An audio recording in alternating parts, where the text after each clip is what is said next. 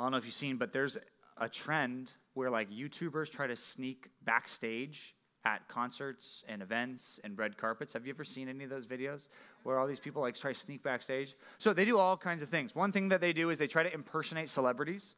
So they'll try to get a security team around them and like dress up like a celebrity. Sometimes what they'll do is they'll print out fake media passes and then they'll show them pretending to be like photographers working for different companies. So there's a lot of different ways that they do it, but the whole thing is they try to get somewhere where they're not allowed to go. But they bring their cameras and they bring all the things and they film it and they talk about, whoa, I snuck in to this red carpet show. I snuck in to this sporting event. I snuck into this VIP lounge. And they post all these videos about it. So a bunch of those went viral. And I think that started to inspire more people to do it. And now there's like 100 videos online of people sneaking into events. And the interesting thing is they wouldn't have to sneak in if they were just slightly more popular. You ever thought about that?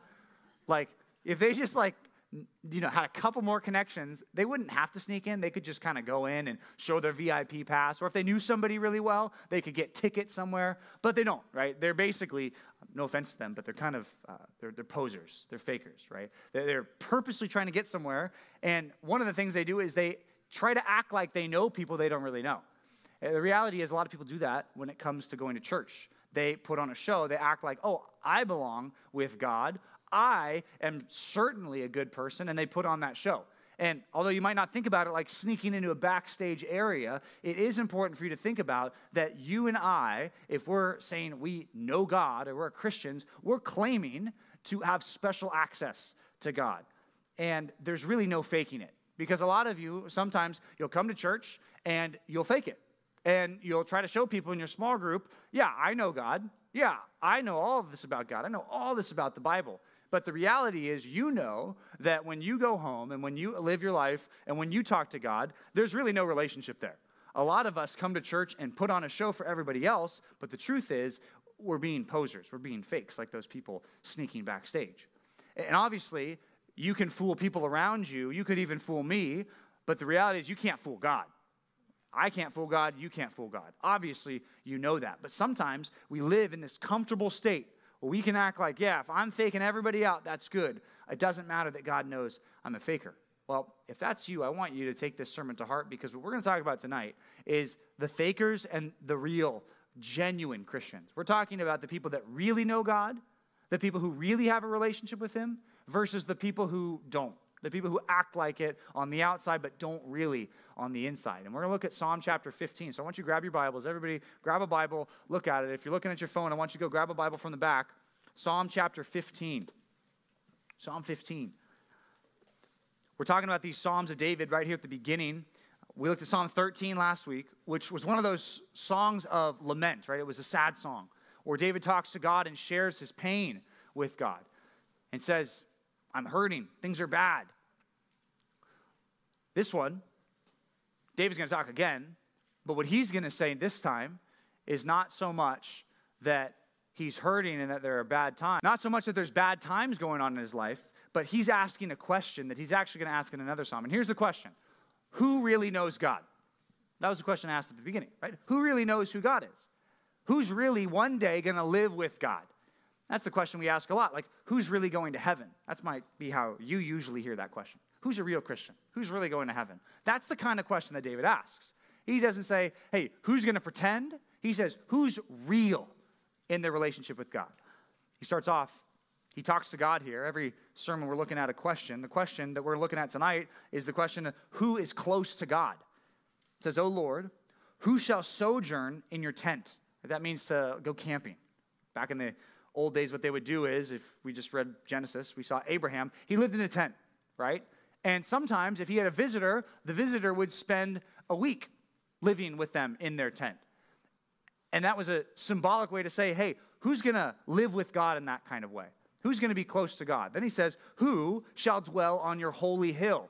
That holy hill is the thing you think of. You think of the Old Testament. There was a special hill where God had the people of Israel set up a temple.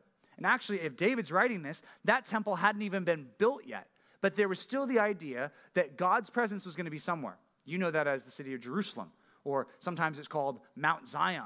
It's where God, first of all, had a tent called a tabernacle. You guys remember, as you read the book of Exodus, you read all the different instructions on how to build that tabernacle. And the whole point was that was going to be a visual representation of God being with the Israelites. And even it says that there's special places within that place, and there's one special place right in the middle called the Holy of Holies. And that was the place where God was. And then he says it moves to a hill where he's building a temple, but the same thing. There's all these different places that you could go, but there was that one special place on the inside, the Holy of Holies, where God was, and that people weren't allowed to go in there and just freely go in there and take whatever they want. No, it was a holy special place. That's the question that David's asking, but not about the priests. He's asking about you and me. He's saying, who are the people that have a real relationship with God? Who can really say that they know God? Because God's holy and God's perfect, and not anyone could just walk into the Holy of Holies. Who can do that? He answers the question in chapter 2. He starts to describe the person who really knows God.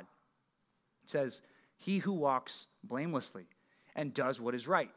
So that's going to be a summary statement. He's going to give 10 things that people who really know God, how their lifestyle is different than other people. So first of all, he says, the people who really know God, here's what they do. They walk blamelessly. They live a righteous life. They don't just hear the rules, they do what they're told to do. They're the kids who listen to their parents, not just listening to them, but do what their parents say the first time. It's those people. It's the people who don't act one way at school and another way at church. It's the people who are consistently acting like a righteous person. Then it says the people who speak truth in their heart, the people who tell the truth. He's also, verse 3, the one who does not slander with his tongue, doesn't choose to say bad things about other people behind their back. It says the one who does no evil to his neighbor, right? The people that are around them. You could say who does no evil to their classmate, who does no evil to their sibling, who doesn't do mean and evil things to other people. That's the person who knows God. It says, nor the one who takes up a reproach against his friend. That means like starting a fight and something between you and a friend that doesn't really need to happen, but no, I'm going to be mad about this. I'm going to be angry about this. It's the one who doesn't take up a reproach against his friend, right? Someone close to him. Verse number 4, it's the person in whose eyes a vile person is despised. It says, describing the person who really knows God, here's one thing you need to know about them. Their role models, the people they look up to, are not the evil people who do wicked and unrighteous things. That's not who they look up to. They look down on the people who say, I will not repent, I won't turn to God. The righteous person looks down on them. But, middle of verse 4, the one who honors those who fear the Lord. So, how do I know that I'm real with God? Well, one of the ways that I can see the fruit born out of my life is I'm looking up to righteous people. The people I want to be like are the ones who fear the Lord, not the evil ones in the world who are successful, who are famous, who are good looking. I don't care about any of that. I just care about looking up to people who are righteous. Then it says, the next thing, the one who swears to his own hurt and does not change. That means the people who keep their promises, they keep their word, they're faithful friends. The people who say, I will be there, and they're actually there. The people who say, I will do this, mom and dad, I will take out the trash, and they do take out the trash. The people who say, yeah, I will stop playing video games and I will start doing my homework at 7 o'clock, and the ones who actually do that. So, see how a lot of people don't fit in this category? That's why David is like weeding people out, like one by one, saying, yeah, well, a person who is constantly doing this, yep, that shows they don't know God. Oh, they're doing all this? Yeah, that shows they don't know God. Oh, they do this? Well, yeah, how can they live on God's holy hill? How can they know God? Next thing, verse 5. It says the one who does not put out his money at interest. That was a thing that a lot of them did back in the day. I was reading about this week, and I heard that what many people would do back then is if someone wanted to borrow money from you, let's say someone needed $20 from you to buy, I don't know, Chipotle for them and another person, right? Chipotle's not $20 yet. It will be at some point, right? But let's say Chipotle is $20. If I said, oh, yeah, you can have $20 here. Yeah, you owe me like $30 or $40 tomorrow. Like, whoa, like that's not nice. Like you have the means to take care of them. And instead of like at least just saying, yeah, you can give me the 20 tomorrow. You can Venmo me later, Cash App me, or, you know, Zelle, whatever people do now, right? To send money. It's like, yeah, you can do that. No, I need more than what you what I offered you. I need like double, or I need at least 50% more. Apparently that's what a lot of these people did back in the day. The interest wasn't 2% or 3% like your parents' mortgages. It was like 50% or 100% more. It says the people who don't take advantage of others. That's basically what he's saying. It says the people who know God, they're the ones that have stuff but don't use their stuff to hurt other people. Okay. Also, the one who does not take a bribe against the innocent. What that looked like is back in the day, if you did something that was bad and evil, you might stand before a judge, and let's say you stole money from someone. Let's say it was worth $1,000, okay? You stole $1,000 worth of stuff that's sitting at your house. You get brought before the judge, and you say, hey, you know, I stole $1,000, judge, but here's 100 of it. You want to just keep that and make sure I keep my money? And the judge says, thank you very much. I will keep that 100. Nope, this person didn't do anything wrong. And the person who got the money stolen is like, what are you talking about? He stole $1,000. And the judge, because he was bribed, this guy gave him money, said, oh, no, I don't think so. That's using your money, in this case, stolen money, to literally keep more money. It's a greedy person. He's saying the person who knows God is not that type of greedy person. Look at the last line here. It's a short psalm, but look at the last line here. Let's read it all together. It's Psalm 15, verse 5. It says, he who does these things shall never be moved. They're stable. It doesn't matter what happens to them in this life. God will take care of them because they're righteous. Not only in this life, but also I think when we talk about sojourning in God's tent and dwelling in his holy hill, we're not just talking about here and now a relationship with God. I think we're also talking about going to heaven with God, living with God for eternity. So if that's the case, this psalm is going to give us some very clear teaching on if you think that you have a good relationship with God while all of this evil stuff is going on in your life, you need to question that relationship with God. The question is, who's really legit? It's not the people who are constantly in all these sins. You can't be living in all your sin and also claiming you're close to God. A lot of people do that. Jesus said in Matthew chapter 7 that many will come to him on the last day and say, Lord, Lord, didn't we not do all these amazing things for you? And Jesus will say to them, no, get out of here, depart from me. I never knew you. You're a worker of lawlessness. You kept all your sin. Yeah, you came to church. Yeah, you served at church. Yeah, you served in Awana and LIT, and you went on a missions trip, and you did all that stuff, but you didn't know me, and you didn't repent of your sin. I don't know you. That's a warning for all of us. I think we need to take it seriously. And if you're a Christian, the other serious thing that you take away is, wow, this is some important teaching. I need to make sure my life looks like this. As a person who says, I know God, it needs to look like this. Even if you think about spending eternity with God, that's what going to heaven means, that you're going to spend forever with God. Wouldn't it be nice to know how God expects us to live, not just now, but also in eternity? That's what Psalm 15 is going to teach us about. So the first thing I want you to write down, I don't think is obvious to us. I think we all need to think this through. Point number one from verse 1 is I want you to crave a close relationship with God. I want you to crave a close relationship with God. The reason I say this is important is because I don't think this is true of every last person in the room. In fact, I know it's not true of all of us. If I said, hey, what do you want more than anything?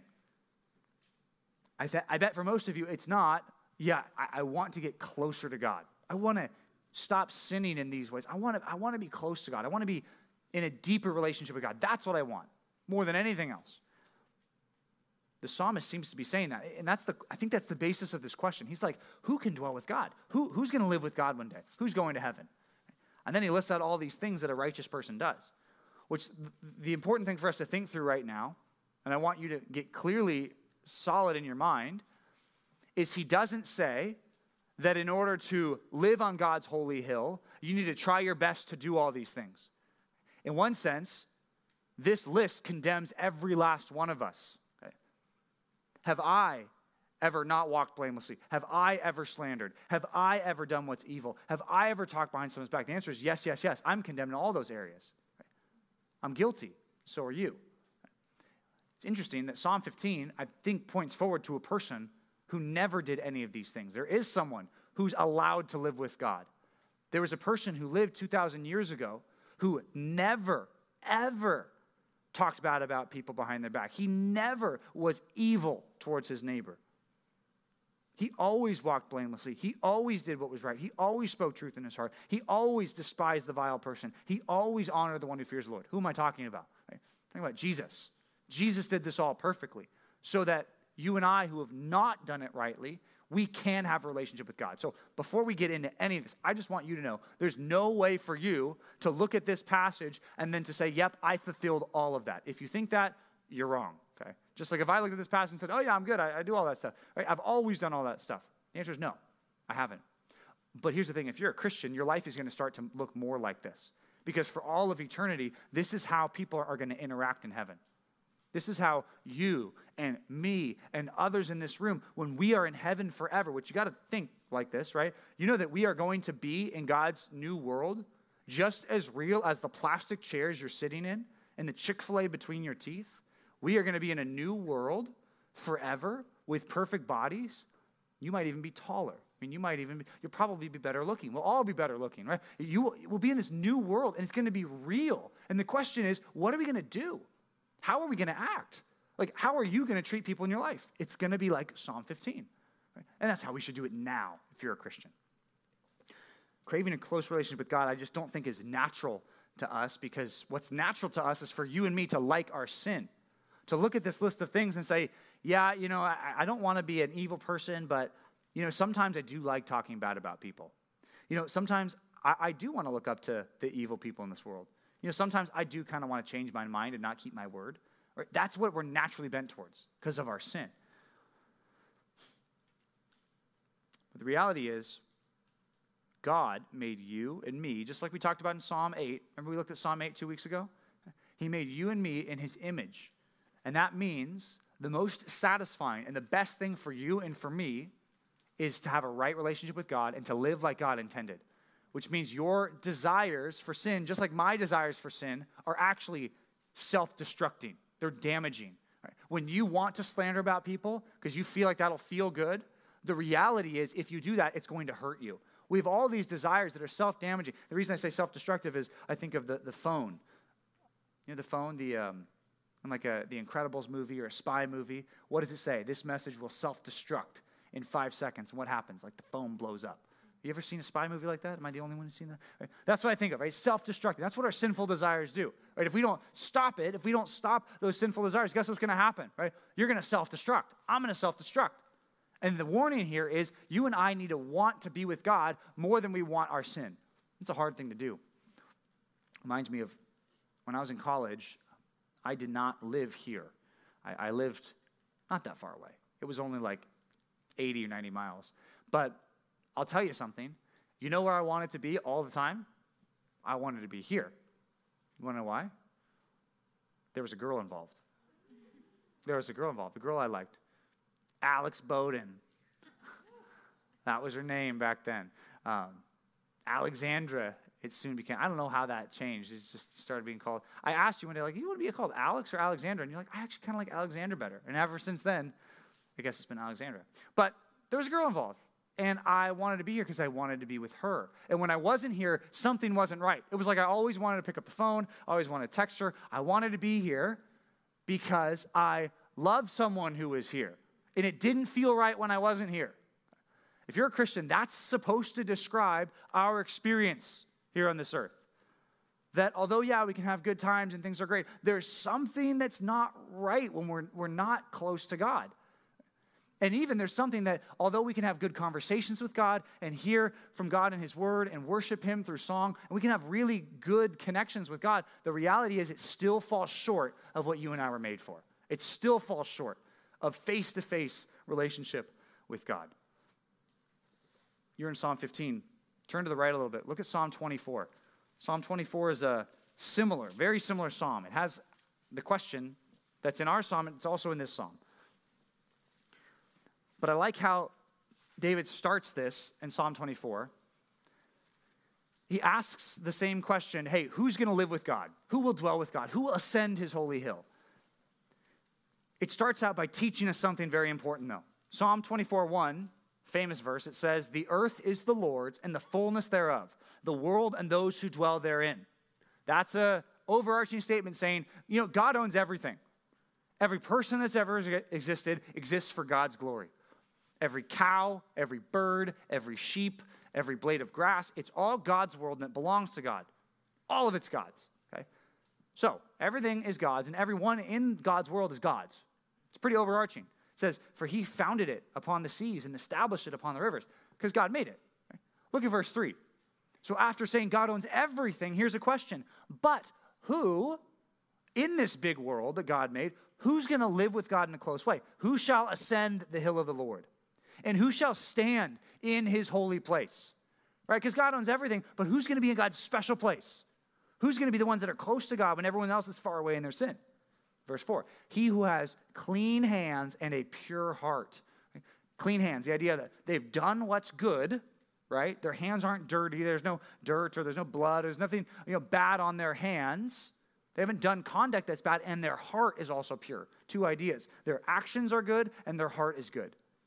He who does not lift up his soul to what is false, and who does not swear deceitfully. You see how that's very similar to Psalm 15? It's the same idea. It says he will receive a blessing from the Lord and righteousness from God, from the God of his salvation. He will receive righteousness. That's weird. How will he receive righteousness? I thought you said he was righteous. No, this person who seeks God, God's going to do something to make them perfectly righteous. That's what happens with Jesus in the New Testament. Verse number 6, he says, such is the generation of those who seek him. Those who seek God. That's what it means to crave a strong relationship with God. Seeking God. Sometimes we use that phrase, but I'm afraid we don't always know what it means. It means I want a close relationship with God because he made me. He loves me. It says the ones who seek the face of the God of Jacob. Psalm 84 says something similar. It says, Psalm 84:1, how lovely is your dwelling place, O Lord of hosts. My soul longs, yes, faints for the courts of the Lord. My heart and flesh sing for joy to the living God. It says in Psalm 84, even the sparrow finds a home and the swallow a nest for herself, right? Every bird, they have their place to stay. God gives them a home. It says, at your altars, O Lord of hosts, in your house, that's where I want to be, my King and my God. Blessed are those who dwell in your house, ever singing your praise. Blessed are those whose strength is you, in whose heart are the highways to Zion, that holy hill. And a famous verse in Psalm 84, verse 10, says, for a day in your courts, God, is better than 1,000 days elsewhere. I would rather be a doorkeeper in the house of my God than dwell in the tents of wickedness. I'd rather be with God. I don't want to be living with the world. The question for you and I is that what you actually feel in your heart? Is that what you actually think? We all can read this and say, I would like to think that. I hope I think that. The question for us, I think it's a good searching question before we talk about God's righteous rules is that even true? Do I even want to be with God? Do I want to know God? Later in the book of Psalms, Psalm 73, the writer there, Asaph, says something similar. He says, I'm continually with you, God. You hold my right hand. It's like God's always walking with this person. He has a relationship with God. It says, you guide me with your counsel, right? God's word teaches us. And afterwards, you receive me to glory. Whom have I in heaven but you? There's nothing on earth I desire besides you. Not popularity, not fame, not riches. No, I want God. That's who I want. My heart and my flesh may fail, and they often will. And if your heart has never been broken, and if your flesh has never failed, if you've never been sick, we've never had everything go wrong for you. You might not believe this verse, but it's true. My heart and my flesh may fail, but God is the strength of my heart. He is the strength of my heart and my portion forever. For behold, those who are far away from you shall perish. You put an end to everyone who is unfaithful to you. But for me, it's good to be near God, to be close to God. I've made the Lord God my refuge, that I may tell of all your works. That's the heart of someone who wants to be with God. Jesus talks about it in the New Testament. Matthew chapter 5, verse 6. He says, blessed, happy are those who hunger and thirst for righteousness, for they shall be satisfied. Like if your hunger is not for sin, if your hunger now becomes for what's righteous and what's good, God says, I will satisfy that desire.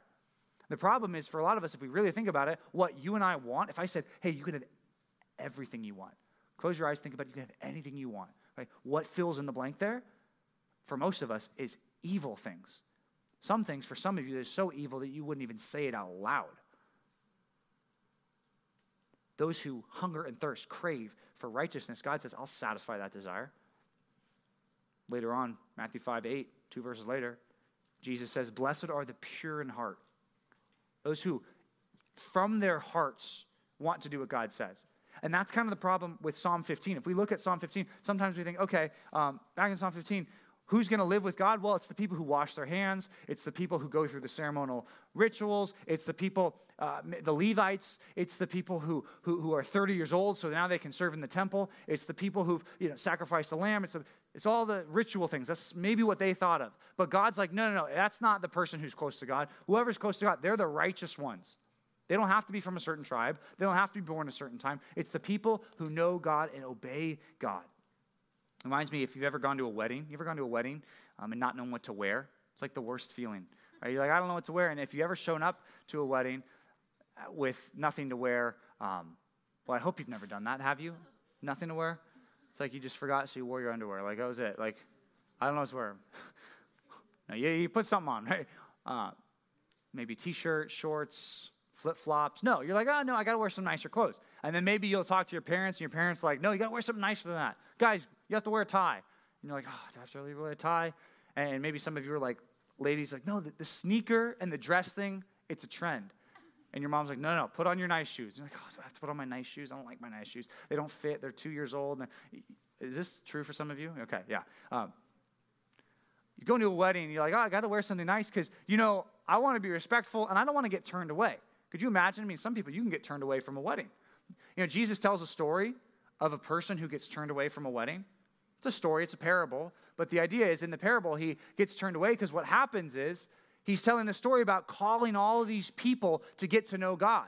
And he says the original people that were called, Jesus calls these Jewish people, they say, oh, I don't want to follow God. You know how most of the Jewish people in Jesus' day rejected him.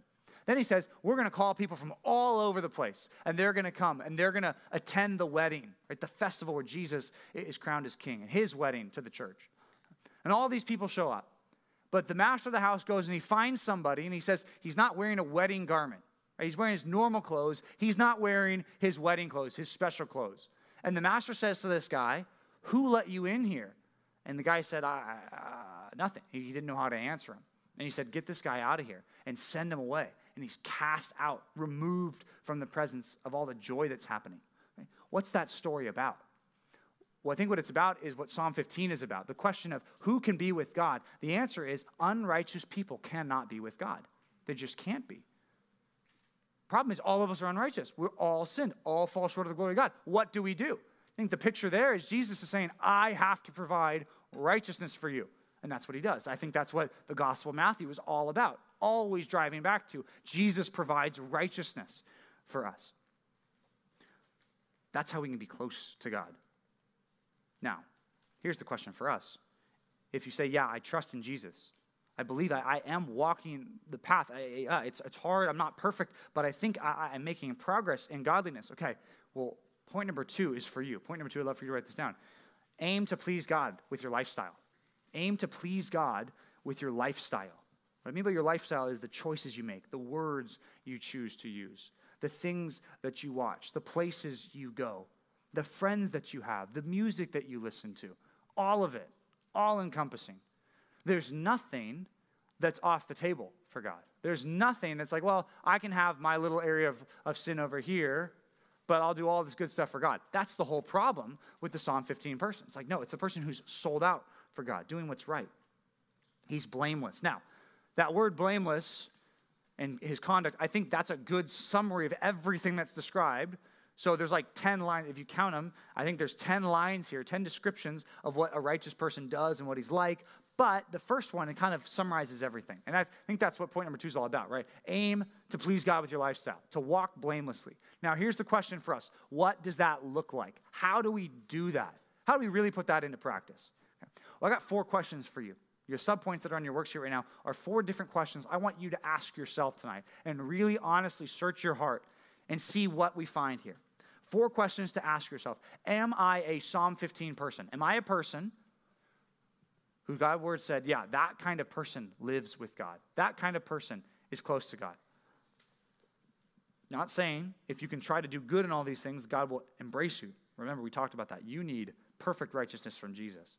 But if you do have a relationship with God through Jesus, you will look like the Psalm 15 person. So that's what we're striving for. So 4 questions for you. The first one comes from verse number 2. It says, he who walks blamelessly and does what is right and speaks truth in his heart. I want you to think about how significant that is. Speaks truth in his heart. Do you speak in your heart? What is that? What are we talking? Speaking in your heart? Don't you speak with your mouth, right? Well, think about it. In order for you to speak with your mouth, where does it start? It starts in your heart, right? Jesus says that in the New Testament. It says, out of the overflow of the heart, the mouth speaks. So speaking truth in your heart means that you are valuing and caring about the truth and not deceiving yourself, not convincing yourself of things that are not true, and then going on to tell the truth. First question I want you to ask yourself is, do I tell the truth or bend the truth? Do I tell the truth or do I bend the truth? The reason I include that other one is because in this psalm, it's like the person who does this and doesn't do that. So there's a lot of back and forth, right? But that's the first thing I want you to think of. Do you tell the truth or do you bend the truth? When your teacher asks, hey, what's going on here? What did you do? And you spin a tale to make yourself look like you didn't do anything wrong. Oh, well, I didn't do my homework, but really it's because, this guy wasn't doing his homework, and, I was with them, and they were distracting me. Like, that stuff comes out of our mouth all the time, deflecting, blame shifting. Say, it's someone else's fault. Or sometimes when you tell a story about yourself, you put yourself as the hero and the one who didn't do anything wrong, and everybody else did what was wrong. That's bending the truth. That's not speaking the truth in the heart. Especially even when we're talking about sin. If you're talking about sin, the person who speaks the truth in the heart, I just think of Psalm 51, where it says, David says, I want to be clean and truthful in the inward being. The whole point is he's confessing his sin. He's saying, I got all this sin that I've hidden in here. I just want to get it out, tell the truth, so my heart can be right. My heart can be clean. He confesses his sin. Do you bend the truth? Do you tell the truth? Ephesians 4:25 says, if you're a Christian, you should put away falsehood in all kinds. Let each one of you speak truth with his neighbor, for we are members of one another. That's like saying you're an arm and a toe and a foot. We are all part of one body. If we're in Christ, we're the church. We are part of one body. What if the right hand and the left hand were lying to each other? Right? If you want to give yourself a high five, instead of going like this, you go like, right? That's not good, right? They need to sorry, that was lame. But they need to tell the truth, right? They need to know where they are, right? If not, you'll clap really weird, right? But you can imagine, if your hands don't know what's going on, like you try to clap and it's like, that didn't work, right? You need to tell the truth. Why do they need to be on the same page? Well, because you're one body, right? Your hand and your foot need to agree. Here's the thing. If you're a Christian, you need to tell the truth at all times, especially when you're talking to Christians. It's even more important. You tell the truth all the time, but he makes a point here saying, if you're lying to another Christian, if you're exaggerating to another Christian, if you're bending the truth to another Christian, like you're hurting yourself because we're one body. The next one, he says, the one who does not slander with his tongue and does no evil to his neighbor and doesn't take up a reproach against his friend. I think all of those have to do with the sins of the tongue, the mouth. James 1:26 is a helpful verse for us. You can write that down. James 1:26 says, if anyone thinks he's religious, if anyone thinks he knows God, but doesn't bridle his tongue, doesn't bite his tongue sometimes, doesn't stop himself from saying something, doesn't say, I don't want to say this unrighteous thing sometimes. Okay, that person deceives his heart and his religion is worthless.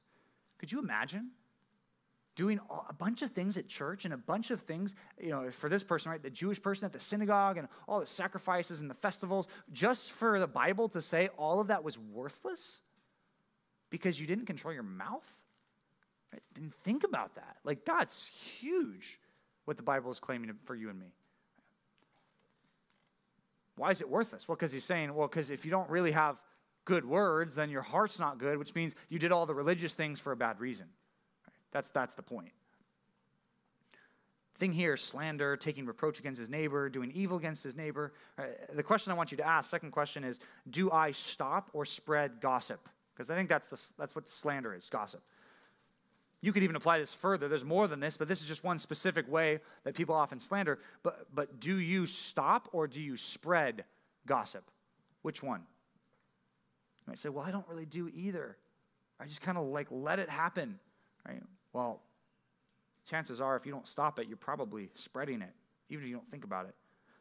Proverbs 16:28. I got a lot of verses for you here about gossip. I want you to write them down. Proverbs 16:28 says, a dishonest man spreads strife, which means fighting or like an angst between people. Like a dishonest man takes two people and says, did you hear what that person said about you? And now two people are fighting that never would have been fighting, but the dishonest man came up to him and, oh, you should be mad about this that this person did. And then it says, a whisperer separates close friends. Those two people could be really close, but a whisperer, a gossip, someone who's, you hear what this person did? You hear what this person said? Oh, this person does. That person separates people that are close. Proverbs 26:20 says, for lack of wood, the fire goes out. If you've ever been camping, you know that, right? When there's no more wood, fire goes out. Right? Once it's all turning to ashes, right, then no more fire. It says, and when there's no whisperer, quarreling ceases. I imagine that there are fights going on right now between some of you, right now, that happened tonight, that maybe some of you are in the middle of right now. Okay, you know how that ends? When you shut up. That's when it ends, right? And well, there's no more whispering, well, then quarreling ceases. Think about it. That's when it ends, when there's no more talking.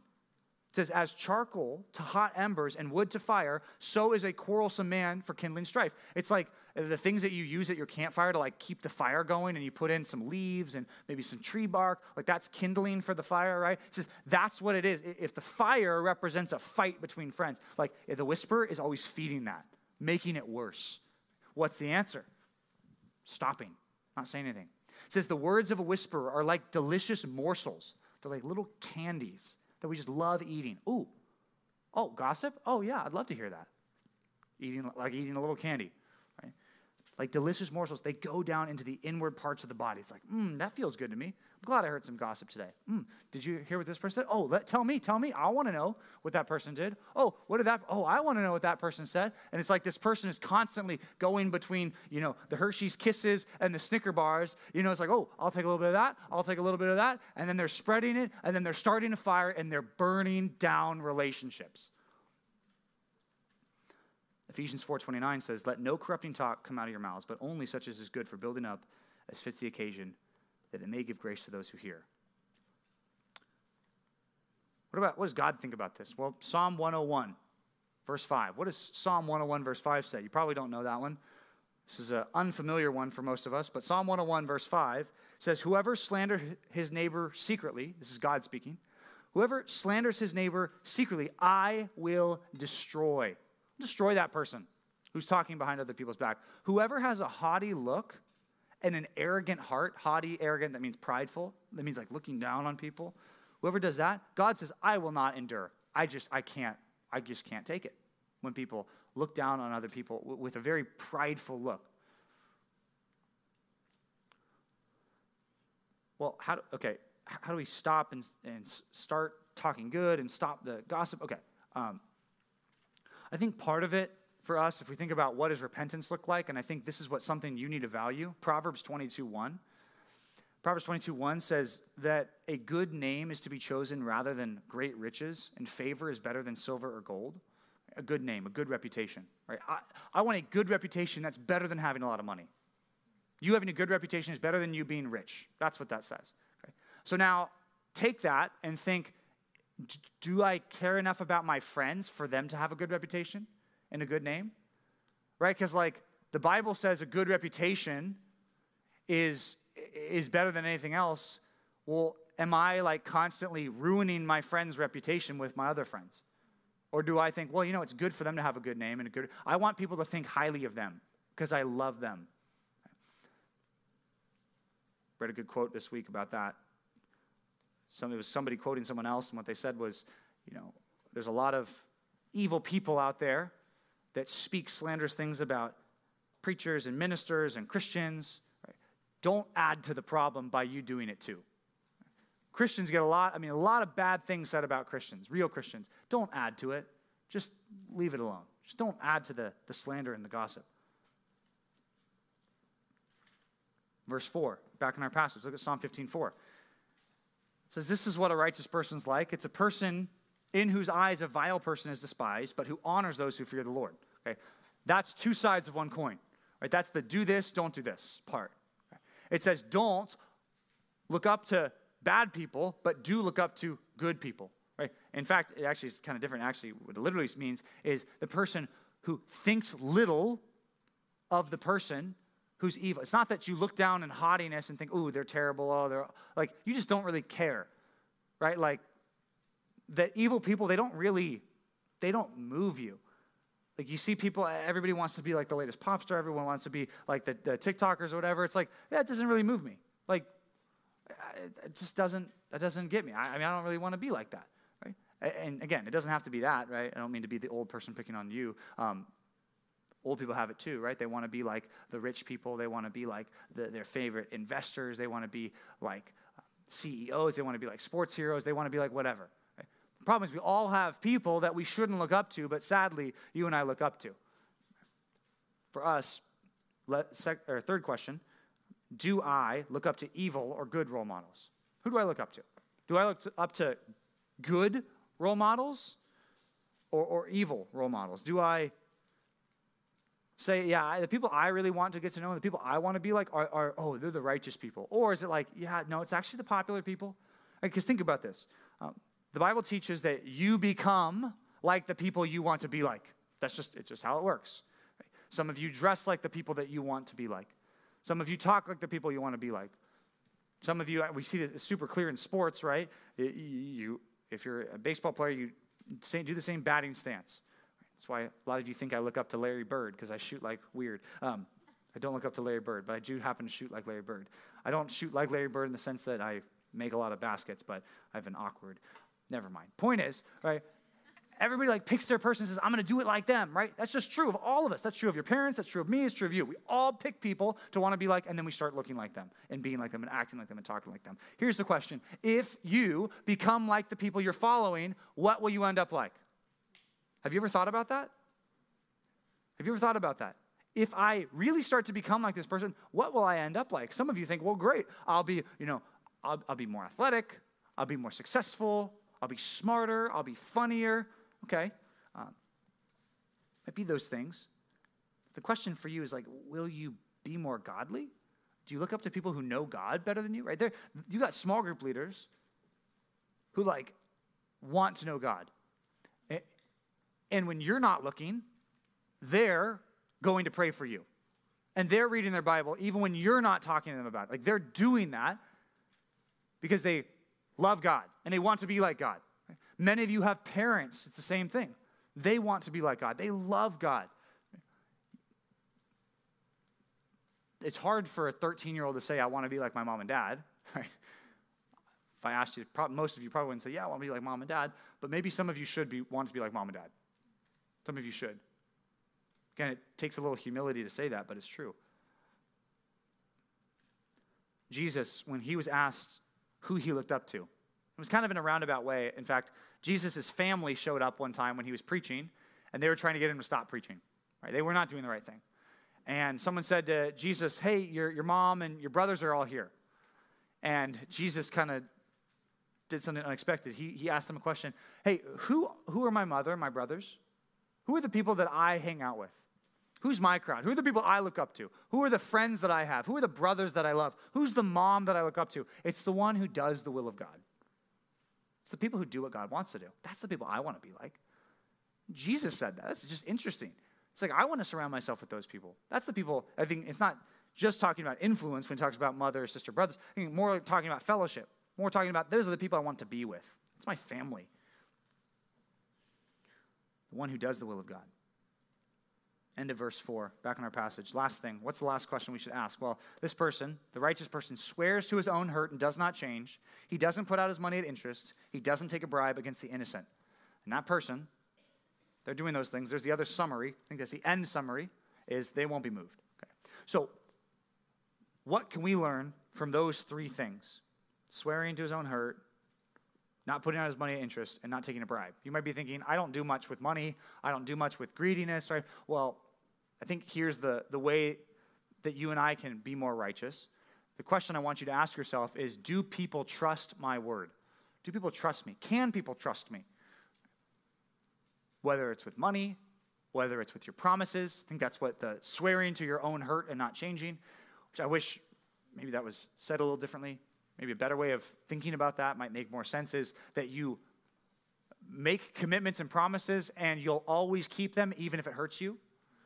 Sometimes you say, yeah, I'll sit with you tomorrow at lunch, or yeah, oh, I'll do homework with you. And then you realize, oh, but I'd rather watch that show. Oh, I'd rather, you know what? I'd rather be with somebody else because I got invited by someone else who's nicer, or not nicer, someone else who's cooler, and I want to be with them. I agreed to be with you, but yeah, you know what? I'm not going to hang out with you tomorrow because someone else asked me and I'd rather be with them. Right? The person who swears to his own hurt and does not change is the person who says, I committed to hang out with this person. I don't care that someone cooler and someone I'm closer with told me they want to hang out. I'll hang out with the person I agreed to because that's what I said. And I mean what I say. Back to the first thing, do I tell the truth? I mean, am I a truth teller? Do I bend the truth? This person can be trusted that they won't take advantage of the people. I think money is such a powerful thing, and that's what the main thing here is. But for you, it might not be a money thing. It's probably going to be a trust thing. Do people trust you?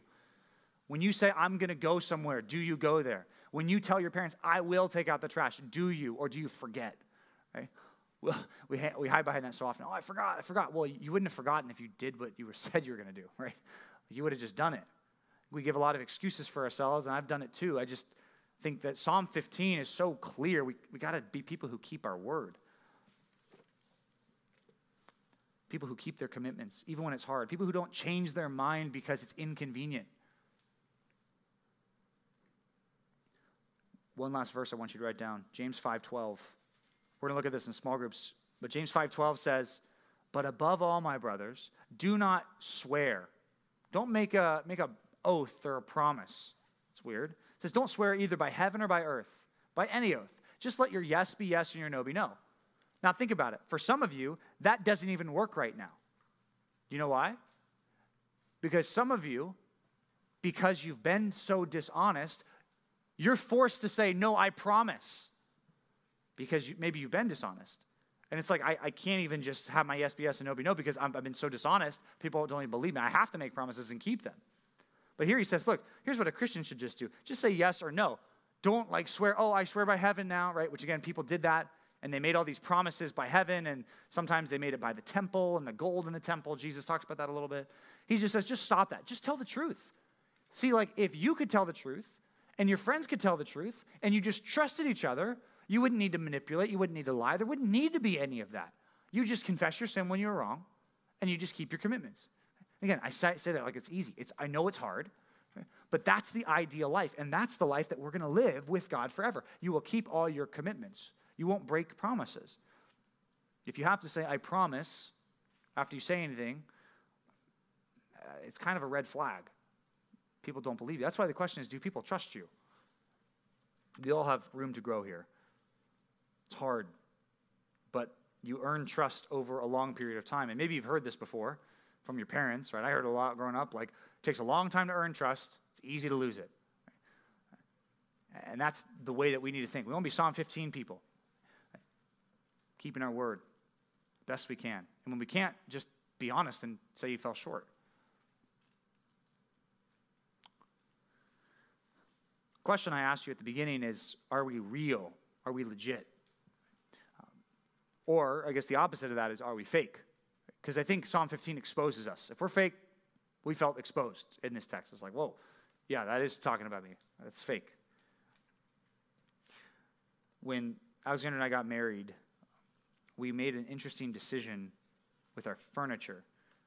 I ever told you the story about how we bought a bedroom set, and it was really nice and expensive, and it was our big purchase, and they couldn't get it up the stairs at our apartment.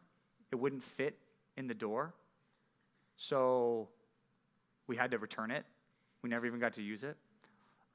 So we made this decision. You know what we'll do? We'll just buy really cheap furniture. It's fine. So we did. And bought it at Home Depot, right? It was $60 for our nightstands. It was really cheap stuff, right? But it looked kind of fancy and nice at the time. I was okay, this is great. We bought dressers, right? 2 dressers, same dresser. Yeah, it was great. They're pretty nice and big. Yeah, those dressers are the worst dressers. that have ever existed, ever. They're made of like, I'm pretty sure they're made of paper. Like, I say they're made of paper. No, they're actually made of press wood that is, it's like sawdust that was pressed together. That's what press wood is, right? Within the first like 2 months, half of my drawers were broken because they had bent in. So now one of them, I don't even use, the bottom one I don't even use because it's like, it just sits there and collects sawdust. Every time you open and close it, it's just dropping sawdust on the bottom. I think I have some like sweaters down there that I never touch. So like, it's bad. And they're super cheap. And then we got the nightstands that match. We probably only paid, this might sound like a lot of money, but it's not. We probably only paid like $250 for 4 pieces. Right? That's pretty cheap. And anytime you put anything that's liquid on it, there immediately becomes this ring that sticks out of it. And I'm not talking about like a little bit, like there's a little tiny ring. Like, no. Like the water absorbs in the press wood and it like blooms and expands. So it's like really messed up. And I think we're just not good at lighting our room. So sometimes I don't even notice, but then sometimes I'm like, wow, these are really messed up. But we made this commitment. Look, we're not going to buy nice ones. We'll just like wait, whatever next place we're in, next apartment, or if we ever get a house one day, if that ever happens, like, yeah, we'll get new furniture at some point, but we'll just live with the bad thing. We've been living with the bad thing for what? Like 2 years now it's been bad. We've been married for what? 2.5? Yeah, about that. They've been bad for like 2 years, but we're putting up with it. But here's the thing. They're cheap. I would almost say they're fake, right? Because it's not even real wood. It's press board. It's fake. But it shows up. It doesn't take very long. It doesn't take very much wear and tear to prove that they're fake. Then I wondered, why do some dressers last for like 200 years? You know, you can buy like antique dressers that were made in like the 1800s. It's like they still work.